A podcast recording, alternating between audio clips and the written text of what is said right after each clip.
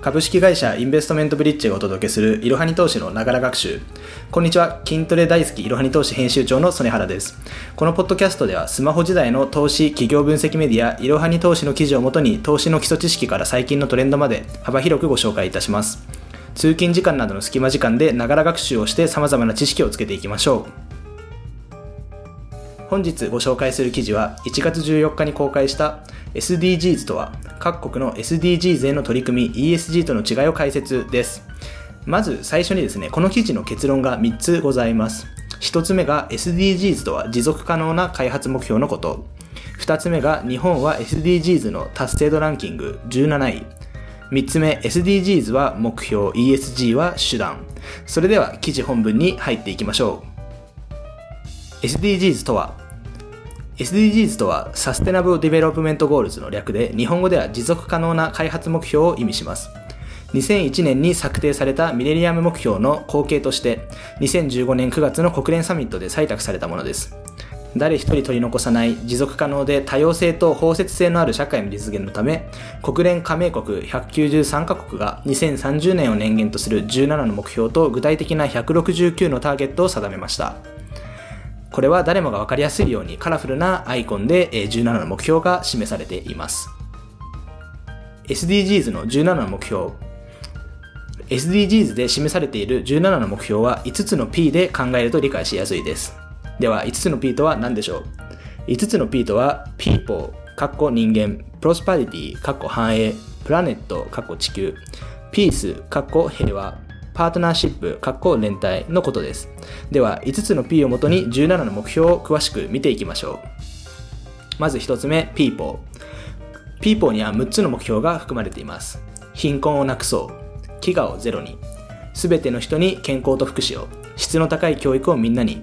ジェンダー平等を実現しよう。安全な水とトイレを世界中に。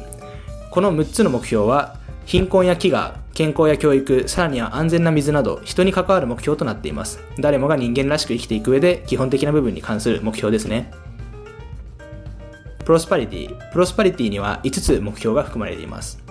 エネルギーをみんなに、そしてクリーンに。働きがいも経済成長も。産業と技術革新の基盤を作ろう。人や国の不平等をなくそう。住み続けられる街づくりを。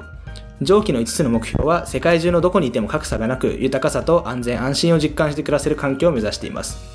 つまり経済的な発展や技術的な進歩が続く世界の実現を目指すための目標となっているのです。プラネット。4つの目標が含まれています。作る責任使う責任。気候変動に具体的な対策を。海の豊かさを守ろう。陸の豊かさも守ろう。気候変動に対応し、海や森林などの豊かな自然環境を次の世代に引き継ぐなど、地球を守るための目標です。大量生産、大量消費の社会から脱却して、将来にわたって自然から資源や食料などの恵みを受けることができる世界を目指しています。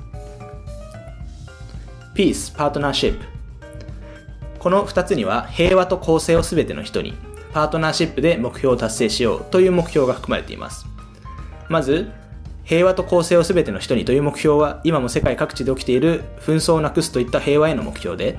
次にパートナーシップで目標を達成しようというのはあらゆる人の参加と協力によって世界を取り巻く様々な問題の解決を目指す目標となります。そして SDGs の17の目標にはそれぞれ細かいターゲットが設定されていて全部で169のターゲットがあるとなっています、えー、詳しいターゲット内容は、えー、いろはに投資の記事のリンクからご覧いただけます。では実際に各国はどのように SDGs に取り組んでいるのでしょうか？いろはに投資の記事では1位から20位までランキングをご紹介しています。そして日本はなんとこの中で17位、えー、アジアの主要国の中では1位になっています。ただ、1位から3位の顔顔ぶれを見ると、スウェーデン、デンマーク、フィンランドなど、えー、北欧の国が並んでいます。では、スウェーデンはどのように SDGs に取り組んでいるのでしょうか？スウェーデンの取り組み内容、そして日本の取り組み内容、また ESG との違いについてはぜひ説明欄の URL よりいろはに投資の記事をご覧ください。本日の息抜き。皆さん、SDGs のバッジってご存知でしょうか？最近ですね、よく街に出るとですね、スーツの左胸にその SDGs のカラフルな17個の色がついているバッジをつけている人をよく見かけますよね。で、特に私は仕事柄ですね、まあ、あの、金融関連の、まあ、銀行ですとか、え、証券会社ですとか、そういった会社の方で、SDGs バッジをですね、左胸につけているのをよく見かけます。ただですね、この SDGs のバッジってどこでどう手に入れるのか、また、あの、これ誰でもつけていいのかっていうような疑問がね、ちょっとあったので、実際に調べてみました。そしたらですね、あの SDGs バッジっていうのは実はあの元々は国連本部のギフトショップ、これニューヨークにあるんですけど、まあ、あとはあの国連の公式ウェブサイトで購入することができるですね。で、ただですね、あの国連の公式のウェブサイトが、これアメリカから発送されるので結構到着まで時間かかるっていうのと送料がね、かかってくるので、で、ちょっと Amazon でないのかなと思ったら、Amazon でも普通にこれ売っていましたね。まあ、大体1000円弱ぐらいで売っていました。なのでですね、まあ、本日のあのお話、そしてですね、記事を読んでぜひあの自分も SDGs の、まあ、一員としてあのバッジをつけたいと思った方はですね、まあ、Amazon でも購入されてみるといいかもしれませんね。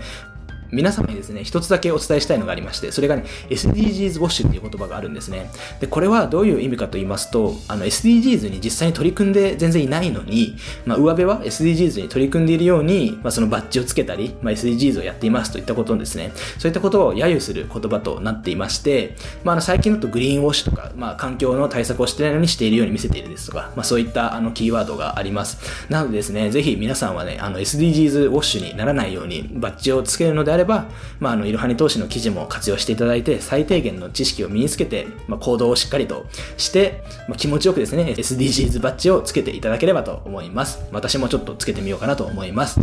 で次回はですね、SDGs と関連も深い ESG についてご紹介させていただきます。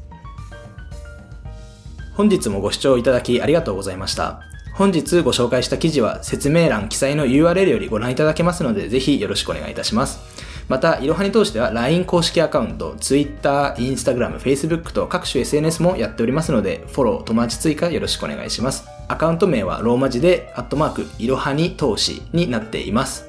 また、いろはに投資を運営している株式会社インベストメントブリッジは、個人投資家向けの IR 企業情報サイトブリッジサロンも運営しています。こちらも説明欄記載の URL よりぜひご覧ください。